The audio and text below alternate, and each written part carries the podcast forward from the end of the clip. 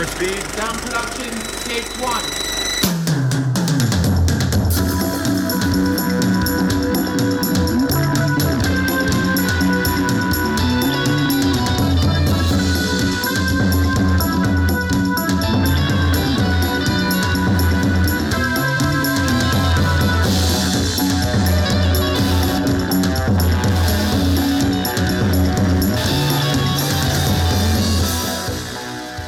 Beautiful people out there in podcast land. My name is Paul Workman, I'm Zach McCoy. And it is your boy Trav. and we are your Oscar Grouches. And welcome back to the Oscar Risty Podcast Thursday show, Acting Direct, where we take a look at the filmographies of Oscar winning actors who decided to take a turn behind the camera. And what film are we watching this week, Zach? Well, let's read some books and talk about our feelings with the fellas down at the Tender Bar. Tender Bar. Tender. Final George Clooney film for now. For now, Tender. Tender. He does have a film coming up though, right? I, I think he has one in development. Yeah, that's what I Well- thought too. we could probably talk about that a little bit more after. But for now, this is everybody's first time seeing the Tender Bar. No. Yes. No, for me, Trav, I, I'm pretty sure our story is the same on this. Yeah, yeah, we uh we saw it that opening weekend on Amazon uh Prime. On yep, Or on I'm sorry, Prime Video. Prime Video. Yes, let's be specific. Yeah, what- Prime rib. Prime rib, it's tender. It is falling off the bone. Ah, Yeah, I, I uh I saw Affleck get nominated for some stuff for this, and I was like, oh, well, let me uh, let me pop that on. yeah, I think um because this came out, you know, in January, so a year ago. Pretty much. Let me look at this date. What what's today? The sixth. Uh, it's the eighth now. Today's the eighth, and they don't have a release date for when they dropped it on Amazon Prime.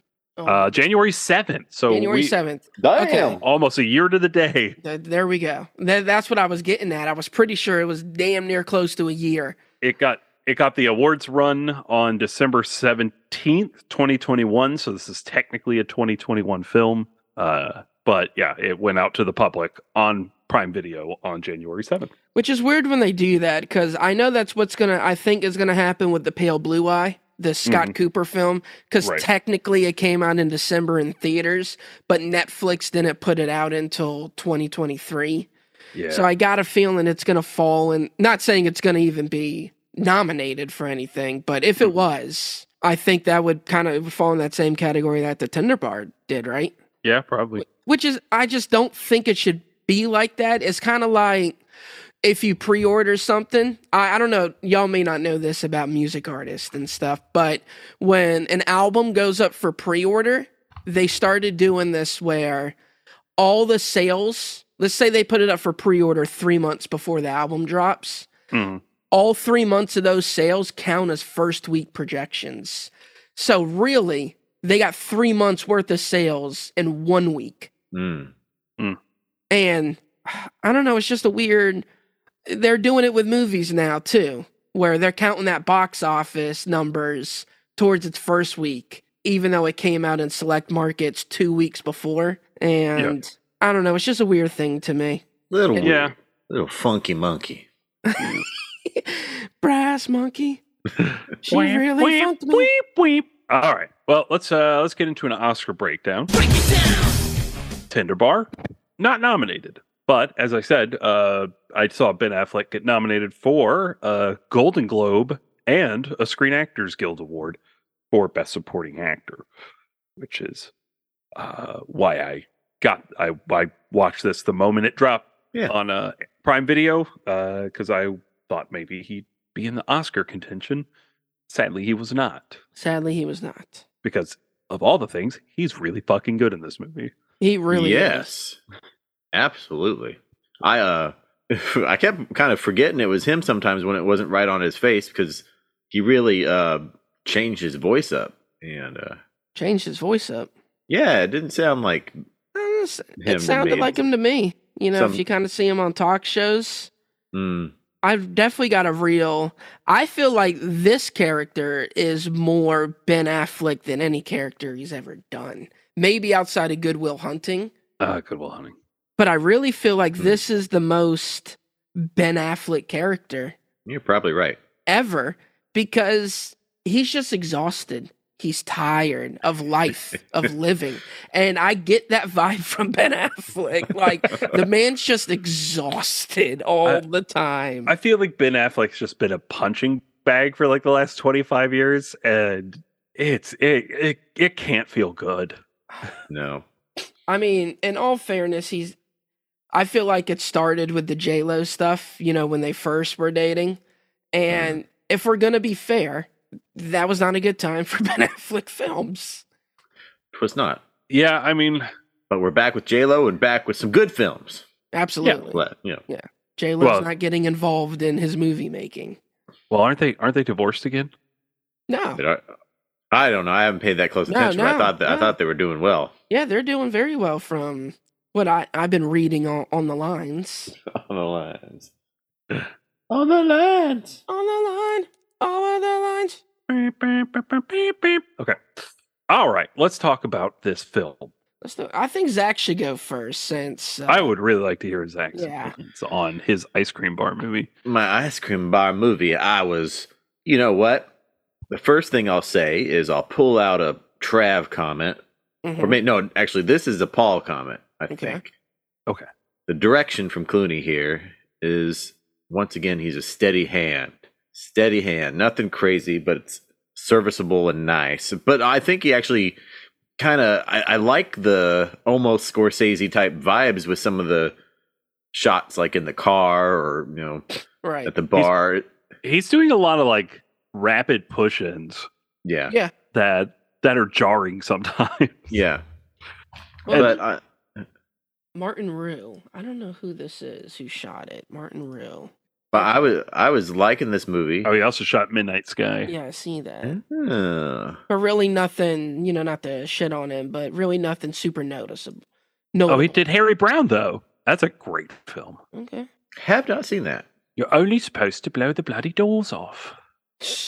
Oh, No, I do agree with you though, Zach. Nothing. You know, I say that every week about these Clooney movies. Nothing. uh Nothing spectacular. Just you know, came in and did the job. the thing uh the main thing about this film a film that i feel is pretty darn good is that j.r moehringer hmm i don't really know a lot about him but reading about him on paper i'm like dude this sounds like an awesome guy i love journalists you know paul journalist doing journalist shit this guy's won a pulitzer Love it.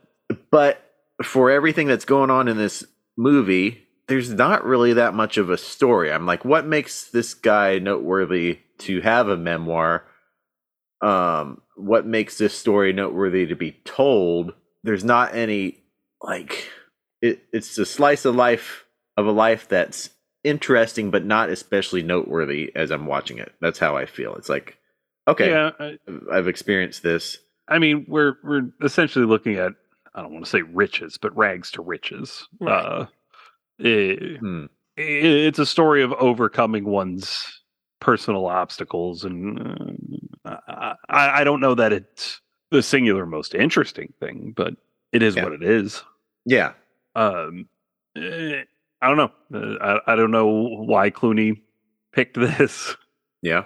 Yeah. Um. So for me, I mean, there's not a story as far as a linear, specific story, but it's like most coming of age films that are just kind of like this is my 20 year span of when I was born to when I made something of myself, quote unquote. Which we never even got to that point in this movie, but he was on his way, you know, to make Yeah. something of himself. Yeah. I love, you know, films that take part in the 70s or the 80s Mhm. where things are a little bit more rugged. I love small town stuff. Yeah. Not sure how small this town is in real life, you know, because it's Long Island. Yeah, I was gonna say it's Long Island, and it's But it and it's seems Long like that- Island, like real close to. It seems uh, like the area that they live in in Long Island. It's one of those small town. Everybody knows each other.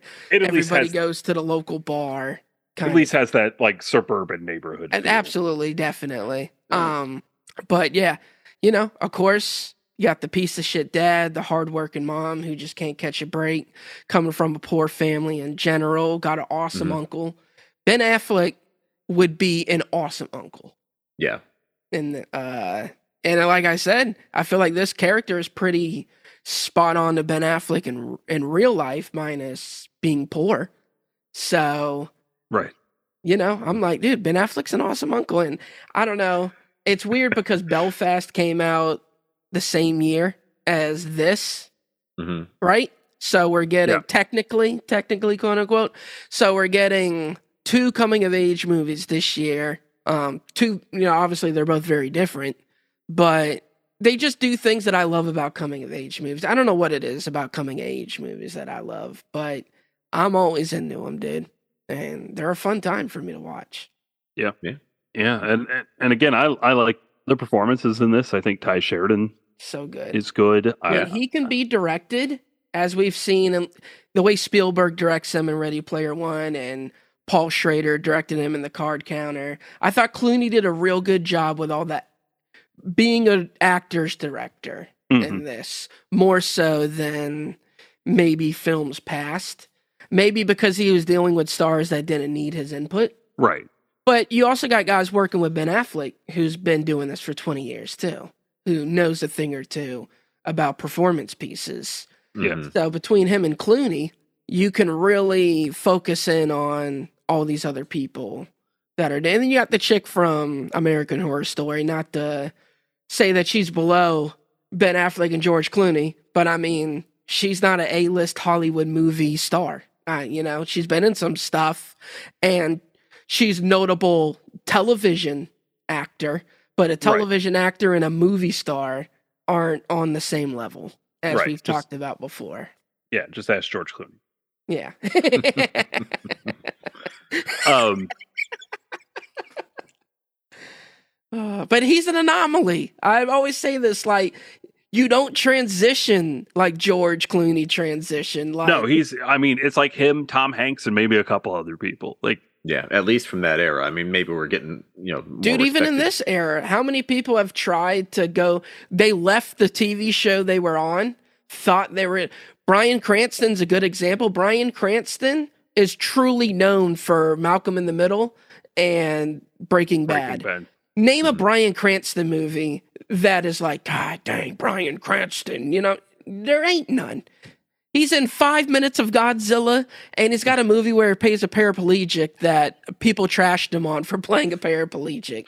So I believe he was quadriplegic. quadriplegic. Honestly, I don't know all the terms. I just know he was in a wheelchair, and people par- were mad. Par- paraplegic, you you normally have you don't have a function of two of your limbs. Quadriplegic, it's all four. All four. man. Couldn't even move his hands. Yeah. So I saw that movie in the theater too. I saw that movie at my uncle's house in New England, in New Hampshire, sorry. And honestly, I enjoyed the movie. It's fine. But I never. I saw the original one, which was really good. oh, I didn't I even know haven't I haven't seen that one. In fact, I have a TikTok saying I haven't seen that one. and we're on to the next. um yeah, uh I was gonna say something. Now it's gone. It's just gone. It's it happened. It's gone. Yeah. But The, okay, so I'm thinking Oh, about Chris- this movie. Go ahead. I was gonna say Christopher Lloyd. Oh yes, absolutely. yes, We- yes. We were talking about performances. I wanted to say something about Christopher Lloyd, and he's hilarious in this film. Absolutely. S- And- But speaking of Christopher Lloyd and that household, I feel like it would have been nice to have maybe five or ten more minutes of direct interaction with some of the family members in the house. It seems like there's a lot of times where it just kind of passes them over, or they're having meals or something, or you know they're part of a montage, but you don't get to know any of those people, and it felt. I I think that would have given a little more life to the the house and Yeah, and like- experience. Like I understand not getting to really know the other sister and her kids because they're gone so quickly. Hmm. Uh, just just that feeling of hey, they moved into a crowded house. Now they have a little more space. Yeah, um, is eh, what's interesting enough. But like uh, the grandmother, she's not even a character. She's just there. She's like Yeah. set dressing. And I'm gonna be honest with you, I don't give a shit about her, so I really don't need to see anything else from her. We get the one or two scenes with Christopher Lloyd, and you know he does the breakfast, and you know he's spewing off conspiracy theories to the teacher, you know what I mean? And like, uh, cool, we got that scene. I really didn't need anything from the grandmother besides she pretty much was notable in the college acceptance letter Yeah. scene. Yeah. But yeah, you know, she doesn't because I really feel like it's those people. They weren't not that he didn't love or care about those people in his life, but they weren't impactful as much as some of these other people. That makes Uh, sense. you know, I mean- notice, notably the uncle, and then when he goes off to college, the on and off girlfriend, and then his buddies. So I, I wanted to use the grandmother specifically because she's part of the household. But yeah, like, yeah, I, I feel like we get to know Ben Affleck's girlfriend in that one scene better than we get to know the grandmother at any point in this movie. yeah. Speaking of the on and off uh, girlfriend, Sydney, Brianna Middleton is uh, gorgeous. absolutely. And I, I hadn't seen her in anything before this, so I enjoyed that. Um, interesting kind of storyline and plot line there. but yeah. lessons, life lessons. Yeah, and his dad is great. The guy that played his dad. Max Martini. I know he's kind of he's in a lot of films, but he's never a, star. You know, he's just kind of a piece in an ensemble Mm. of a lot of things going on. But dude, the depiction of the dad, I don't know if he's that much of a piece of shit in real life, but my god, his dad was a complete fucking drunk piece of shit. and, Yeah. Oh and god. he played it so well. When when they meet each other at that restaurant and he forces him to order a- the same drink he's drinking, Mhm. and before they leave the table, he finishes his drink. Like, Right. God damn. That was a very nice touch. That whole scene was it was sad. Like Yeah, just watching sad. that man exist was sad. Pissed me off. Yeah, I mean, and then of course you got the scene where he called the cops on the dad. Now that's where it's a little bit fictitious that no, no real altercation happened, but you know, compared to what probably has happened before, Mm. and the cops show up and arrest them, Like, yeah, right. That's not happening. We know he called it, said what? You know, he beats his wife, but not right now.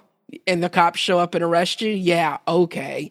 We already know 99% of the time, well, there's nothing we could do about it until he drags her down to the police station and beats the shit out of her in front of us right here in the police station. Right. Mm. Especially especially in a state like North Carolina. So that was really unbelievable, you know, but it was still cool. He just like Yeah. left the house. It was walking down the street, like, yeah, I did my job. I thought that whole thing was very weird. Yeah. Yeah. It's one of those things where I can suspend my uh belief for a minute and hopefully and think like, hey, maybe that The law uh, got it the right daughter this time. well and the daughter there maybe you know accounted for previous things and she had signs of abuse on her body or something. But right. you know, you're right. It wouldn't happen, especially in North Carolina. Fuck all that. Piece of shit dads. But yeah, and then, you know, for me, the only other thing I really want to mention is how fun the end credits were. Oh yeah, Yeah, I sat there and credits were a watched them all time. All. Yeah, it's so yeah, good. So did I. um I I wanted to talk about the fact that William Monahan wrote this. yeah, oh, yeah, yeah. O- Oscar winner for uh, uh The Departed. yeah. And that's that's just an interesting thing to have gone from one thing to the other. Mm-hmm. especially since this is like his third film since then. No, he's Uh, done a couple two. more, but what's it called? He's had five in between these two. I didn't realize that he that he wrote Body Lies. So he's Yeah. written for Scorsese. he's written for Sir Ridley Scott. Uh, he's written for you know Ben Affleck, and it's just like wow, you know. Oh, he did. He wrote Edge of Darkness. I was gonna say he wrote Martin Edge of Campbell Darkness. movie. Now I'm uh might be mixing up now. He didn't do uh you can count on me, did you? No, no, That- that, that was, was, uh, that was Kenneth Lonergan. Thank you, thank you. I was getting them mixed up for some reason. With oh, but he guys wrote Kingdom glasses. of Heaven too. Ooh. Yeah, I still need to watch that director's cut because I hear that director's I need uh, so I haven't, you know me, I have like my ranking list of Ridley Scott films. I only have like 5 left to put on there, but Kingdom of Heaven is one cuz I can't find the director's cut and I don't they say it's unfair to not watch the director's Right. cut because the theatrical release is so bad. I have the director's cut. Maybe I could Ooh. borrow it somehow. Your boy going to have to ride on through. Yeah, but Wait, what Huh? the fuck? Does this actually exist? what? Hold on a second here. Hold right. The raw cut. No, uh, I I just saw that uh, William Monahan's newest film is a film called Marlowe, which is uh, about Philip Marlowe, the Raymond Chandler uh, character, being directed by the crying game director Neil Jordan, starring Wow. Liam Neeson. And well, this sounds about? like 1995. Hmm. What'd you say, Trav? you said it's about Philip Marlowe, Yeah, the the Raymond Chandler character. right? Uh huh. That's crazy. I- Hmm. There you go. You never s- know. yeah, I want to see this now. Sorry, I didn't mean to get all distracted. No, but by yeah, that, no. that's- There's a lot of there's a lot of really positive things for me about this film. Um, it's not like the greatest film of yeah, it's a you know the year, but right. for this George Clooney list that we're looking at, to me, it's definitely up there with some of his best work. Oh, did I Yeah. rank this? I don't think I ranked it. Yeah, I'll hold my final thoughts for the rankings. Um, but ultimately, you know, as I was watching this movie, I really enjoyed it. Um, but then, like when it was over, I was like, "All right, so what? I'll probably never watch that again because there wasn't anything particularly about the story that makes me want to watch it again. But the the acting's really good, and if it's on, sure, I'll sit down and watch it. It's uh, especially you know Affleck's great. Um, everybody's good, but Yeah, I, I, that's my, I mirror that sentiment. You know, it's nothing that I would watch, like pull out the DVD and watch. But if it's so happened to be on television, which it won't be because it's a streamer, right, um, I would definitely wouldn't mind just hey, there's nothing else to watch. You know, sure, throw it on the Tender Bar or whatever. Yeah. You know, it it was one of those ones when I finished watching it last time. I I felt kind of the same way, but here I am rewatching it. So you never know. Yeah. Life works in mysterious ways. Yeah. But it's not Amadeus. Amadeus, Amadeus. I'm not sure anything can be Amadeus. That's true. Well, all right, that's it for me. Yeah. Awesome. Uh, okay. Uh, we're going to get into our worsty judgments.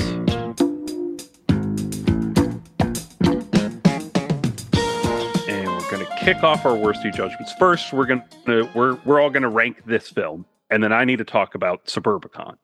Oh, crab. Yeah. You're right. Yeah, I I forgot to. Yeah, I feel like yeah, definitely. Whoops. Uh, but uh, Trav, okay. where is the tender bar sitting on your Clooney rankings? So for me, I gave this a four star ranking, um, and I enjoyed this just as much as I did the first time, maybe even a little bit more because I was already familiar with the film. So I get to pay attention to other things I may not have been looking for in the first one. So first, I just want to go to my ranked for the year, and I had it sitting at number thirty four, right underneath Hustle, the Adam Sandler movie and right above Chippendale. So it's in good company. I did really enjoy this film. And if I'm looking at my act and direct, you know, Clooney, I have it sitting at number one. I think this is his best film. I understand not everybody feeling that way, but for me, because a lot of his movies deal with political matters and things like that, um, you know, this is just in my wheelhouse. It's a coming of age. It's a really good film. Mhm. I he wasn't anything great as a director, but he wasn't a shitty director neither. He was just a, a good hand, like Zach said. And Ben Affleck's performance is really good. And I think Tye Sheridan has the ability to really develop into a really, really great actor. So I think it's cool that this could be part of his filmography over the next 10 years and we see what else he ends up becoming involved in. But yeah, this is sitting at number one for me uh, on our Clooney's. Nice. Very nice. Zach, how about you? So uh this is one like right when it ended. I was like, that was great. I'm gonna give it four stars. Uh, and then I sat with it for about half an hour, and then I was like, you know, it was really good, but like I said a moment ago, you know, so what? I'm uh, maybe it's not the it's not a standout um coming of age or biopic or whatever or memoir. So I knocked it down to three and a half, but I still really like it, and I have it at my number three behind um, Good Night and Good Luck and Ides of March. So Which is not bad company to be in neither. Right. I add. How about you, Mr. Workman? Um, well, when I watched it last year, I gave it three stars, and I like it. I think it's a good film. I think it's real solid. It's a cute film. Ben Affleck is incredible. After watching it this time, I, I bumped it up just a little bit, bit two, three and a half, because I, I I just seem to enjoy it more this time. I don't, I don't know if I was just in a better mood or what, but uh, I, I I went back and I saw my three stars, and I was like, eh, I think it's better than that. Yeah. Uh, so I bumped it up to three and a half. Uh, I have it down at my number five because I liked Midnight Sky and Monuments Men a little bit more. I do have that big tender bar spot for the Monuments Men in my heart. So, uh, no, I, and and honestly, like again, I think it's a good movie. I, I think, as Trav said, uh, Clooney feels more like a journeyman, and and I'll talk a little bit more about that in a moment. Uh, than he does like a director with a voice, Hmm. and that has a spot in Hollywood, and I'm fine with that. Like I just talked about Martin Campbell. I get excited when I see Martin Campbell's name on things because he doesn't have a style, but he makes movies I enjoy. So if he's if he pops up on something, I'm like, ooh, let's see what Martin Campbell's doing today. Hey, But- some sometimes music musicians just need to play what you want them to play. Yeah. Not everybody can be Slash and have a thing that they're Right. known for. There's not everybody can have that guitar sound that that as soon as you hear it, you're like, oh, that's David Gilmour from Pink Floyd, no Yeah, matter yeah, where he is. Brian May from Queen. Like they have a sound. Mhm. but you know there's plenty of look i listen i listen to punk music from the 90s and a lot of it sounds exactly the same and that's fine by me but you know every now and then i gotta i gotta pop in primus and listen to them do their thing There you go. all right before we get into our overall clooney conversation i need to talk about suburbicon because Yes, i'm really we're upset i'm really upset i didn't get to to discuss this movie with you guys because this movie sucks I agree. Come on, sucks. it was awful So you're saying Clooney works better with Affleck than he does with uh It's not what I'm saying because I have Monuments Men above Tender Bar. Um, what I'm saying is we talked a lot about how Clooney was just aping Coen Brothers style in some of his earlier films yeah. and how it was like the great value version of the Coen Brothers. well, this is like they scooped great value Coen Brothers out of the trash and the Coen Brothers wrote the fucking movie. yeah. At least half of it. Yeah, or you know, they they did they wrote a movie They Mhm. gave it to Clooney, and then him and Heslov changed a whole bunch of shit. Yeah. But it, it has none of the charm. Right. Like it feels like it's a simple man and Fargo fused into the same movie, and it has none of the charm of either of those movies. yeah. I think, you know, you haven't listened to the episode at this point, And I, and I'm gonna listen. It's the first thing I'm gonna listen to at work tomorrow. well, there you go. You'll hear, I won't spoil it too much, but you'll hear us uh, talk about the uh, humor, the dark humor that could have been there, but isn't But because isn't of there for the way it's. because it doesn't it doesn't have the timing it doesn't have the patter down the way the Coen like the Coen brothers when they write a script everything in that script gets put on film they Hmm. have they have a clear vision of what they're doing and they will not let their actors go away from that Right. And do they have like uh, very vivid acting directions like in the script that they write? I feel like. yeah like Yeah. like there there's interviews from Fargo where the cast of Fargo are like so we were in the middle of a line and we did like like instead of um and they stopped the take Like, why'd you say like? The word is um.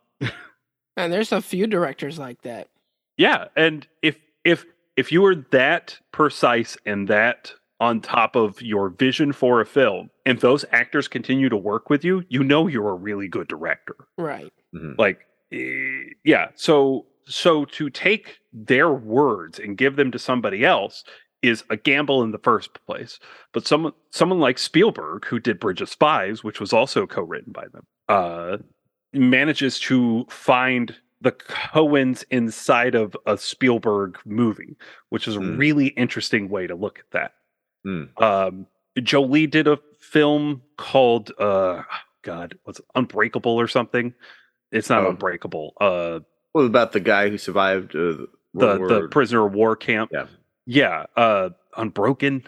something like yeah, I'm something like that. Uh, anyway, Coen Brothers co-wrote that script too, and she does what she does with it. But I don't know what Clooney's doing here. Like he he's trying to make this funny, and he doesn't have like a rhythm or a pattern to any of the the comedy that obviously is in this script. Well, Yeah. that's because Clooney's not funny, and I've been saying this for weeks now. Clooney is not funny. He there's don't- a funny bone in this man's body. I don't think he's Mm. an inherently comedic person, but he is a funny actor.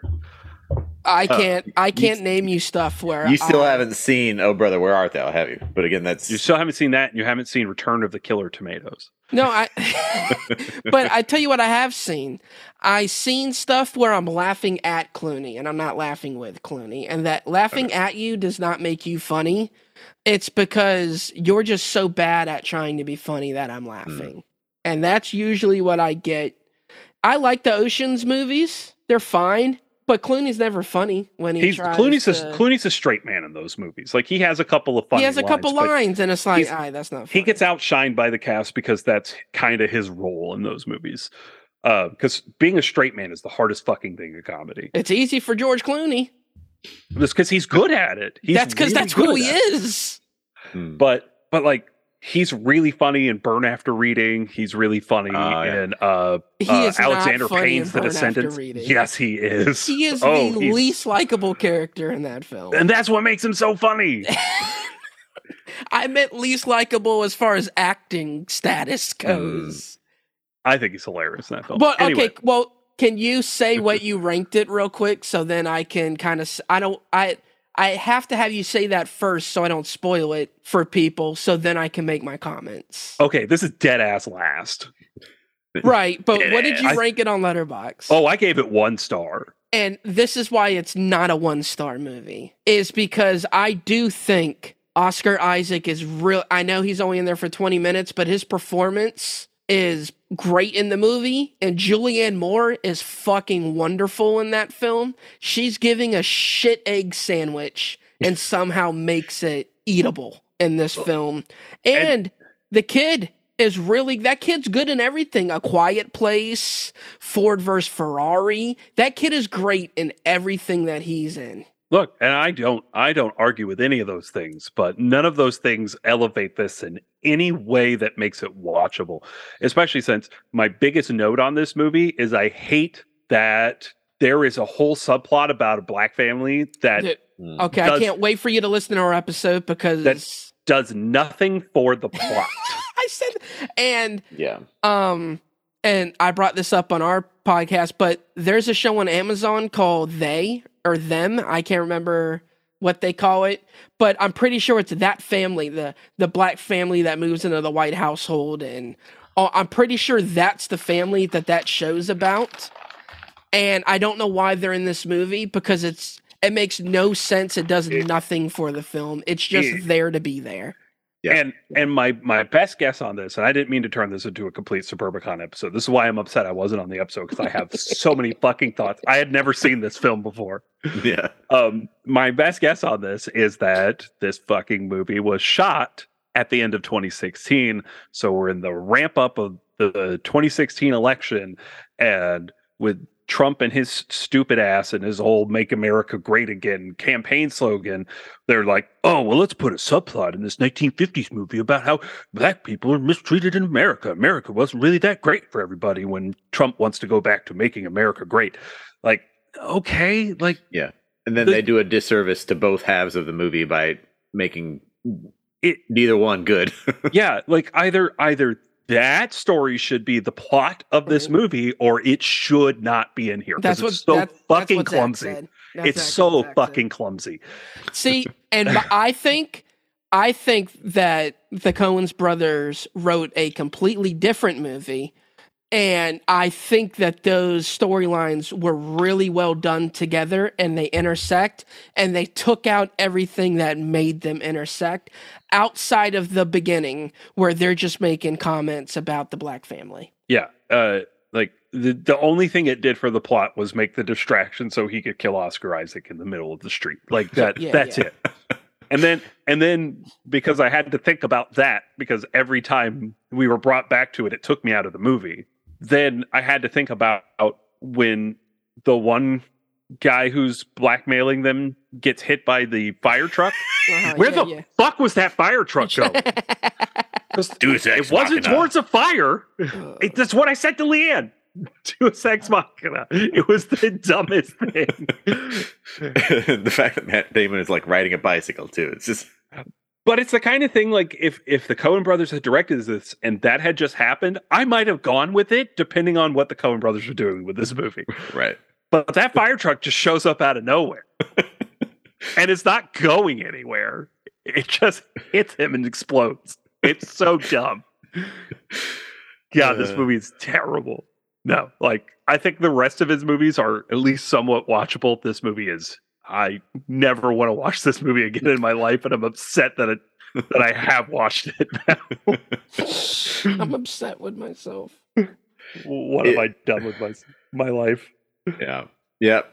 I gave it a, a whopping two stars, and it's on the bottom of mine as well. So, but it's it's the one film for sure where I was like, okay, I really want to check out and just finish this. See, that's how I felt with Leatherheads. Yeah, I I wanted- almost felt that way. Honestly, Leather. once I was kind of dead on the movie, but once Oscar Isaac showed up and that whole ch- chain of events happened, Mhm. it kind of revived me a little bit on, you know, I was like, okay, I'll stick around for this because It just, I, and I realized, you know, Oscar Isaac hadn't reached the heights that Oscar Isaac is at now when this movie But came he had out. still already put out Star Wars when this came out. So I mean, he's still like Force Awakens was already out. So I mean, yeah, this was 2017. he 2017. is- he's definitely a bigger household name than he was a couple years prior to. Yeah, but I mean, you still probably get him for a decent amount of money. But I think it was just a waste of putting Os- Oscar Isaac in that role. I understand why you need somebody that charismatic to if if somebody's going to sh- show up in the middle of a movie, become a force of nature toward these two characters. You need someone as charismatic as Oscar Isaac. But it could have been it could have been like a character actor that Clooney has worked with before. Hmm. That wasn't Oscar Isaac because uh, I I I wish, and I wish I could say this was Oscar Isaac's worst role too. oh yeah this absolutely isn't uh You Yeah. know, because we, we do have him as Apocalypse in X Men. oof oof. Mm. Ugh. Well, those are my thoughts on Suburbicon. Fuck this Mm. movie. piece of Great shit. One star, number eight, not even close. Uh, all right then. And a massive bomb as well. It was As it should have been. rightfully so. Like anything with, I'm usually anything with the Coen brothers name on it is at least watchable. I I feel like though the Coen brothers name was not really promoted on the film. And I feel like maybe because once they saw the film, they were like, dude, we didn't even write this. I'm honestly shocked the Coen brothers just didn't say, yeah, you can pull our name off of this film. Yeah yeah you could you could put Alan Smithee and Because Alan this Smithee isn't there. even the film we wrote. I like, we all know this is not the film they wrote. A- and I feel like there's still a lot of that film in here because, like, when this movie started, I had forgotten that the Coen brothers had written this movie completely.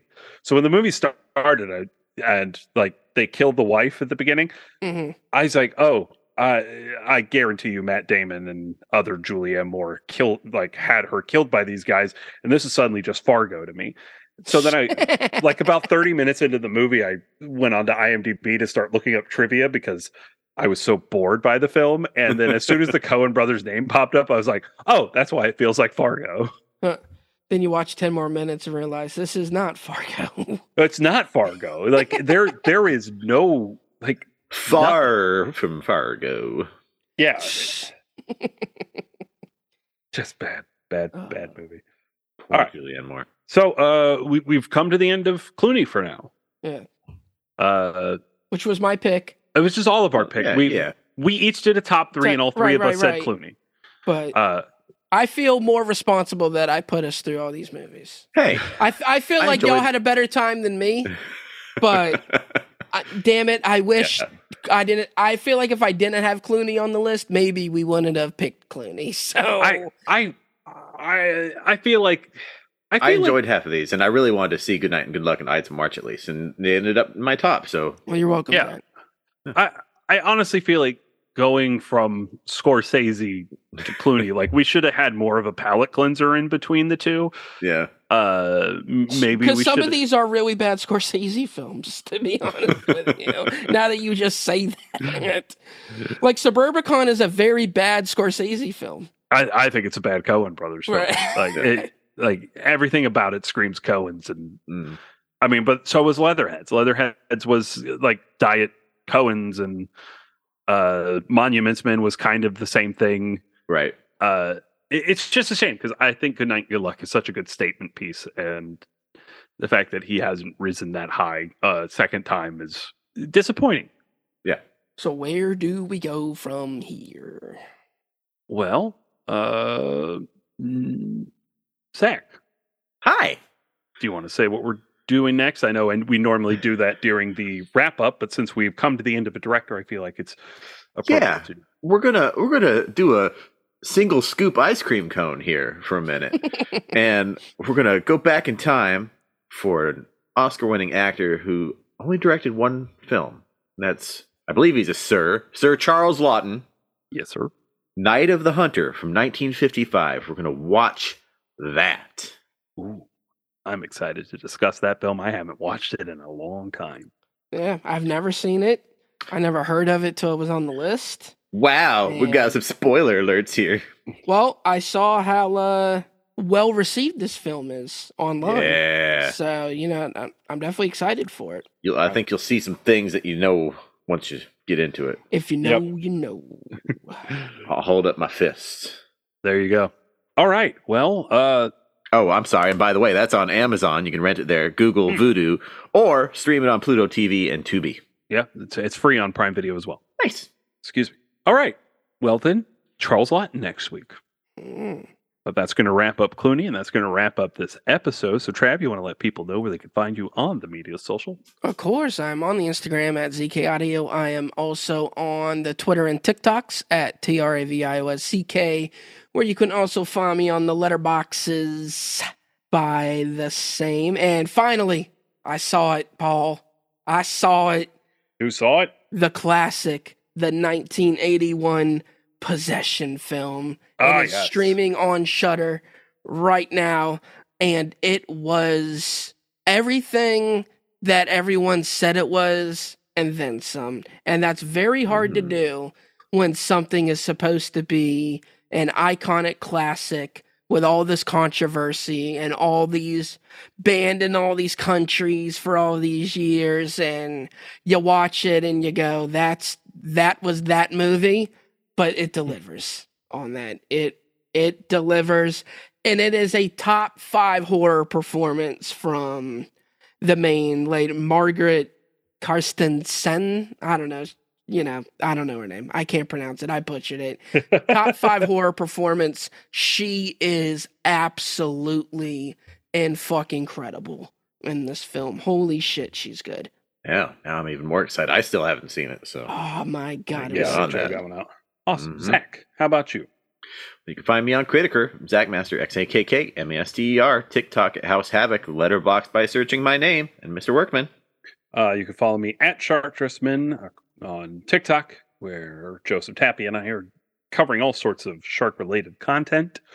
Uh, and you can follow me uh, at Father of the Fear on Jesus Christ, my brain, Twitter and Letterboxd, where I keep a running tally of all the films I watched. And last night, I went and did myself a little double feature, and that double feature was Megan, the new horror film from the writer of uh, Malignant. That film is incredible. It's so much fun. Uh, if you don't like campy horror movies, then you are a bad person. Uh, never have I cheered so much for uh, a doll killing people, and I'm a I'm a big Child's Play fan. Yeah, Banks said that that movie was everything the Child's Play remake should have been. It, it that is exactly correct. Like the Child's Play remake, uh, literally had that joke from The Simpsons, uh, where they were doing the Talking Tina episode of The Twilight Zone, and they switched the doll from good to evil. That was the plot of the Child's Play remake. This is this film makes way more sense. Can't wait to see it. Uh, the other film I saw last night was A Man Called Otto, the new Marc Forster film, uh, starring Tom Hanks, produced by Rita Wilson. And the only thing I can say about this movie is that uh, apparently Rita Wilson just named her production company Artistic Films. I know that I saw you say that, and that is hilarious. That is the- I I cannot cannot state how hard Joe and I were laughing when that fucking production tag came up. And I share your sentiments with um what was it, La La Land? But I am a big fat Greek wedding fan. Oh, I love Big Fat that Greek first Wedding. one. I love Not Big so Fat much Greek. the second one, but I definitely really enjoy the first one. uh, I, I I was a big Nia Vardalos fan, and I always like watching that one episode of Boy Meets World she was on. All right, Well, Why uh, we was already- that pause so awkward and weird? I was looking at something and I got distracted and made it weird, so I apologize. Um, we already discussed what we're watching next week, so Trav, yeah. hey, thanks for producing our show, buddy. Hey, I'm here We know, and we appreciate every week. you. We love you. But we would also like to thank Chad Ramsey for our most excellent theme song. We'd like to thank Megan and Jay Bellevue for our beautiful artwork. You can follow the show on Twitter and Instagram at Oscar Pod and on Facebook, the Oscar Podcast. Don't forget to subscribe to the podcast. Leave us a nice five star review on Apple Podcasts, Stitcher, or Spotify. Really helps us to be seen in the all almighty algorithm. The algorithm, if you give it five stars, you could fucking a Volvo. Oh, yeah? Damn right. Where else would we be fucking? That's right. I'm going to go give this show five stars now. uh, all right. So for Zach, Trav, and the great Max Casella, who has a nice role in this film, I would like for you all to have a damn fine day.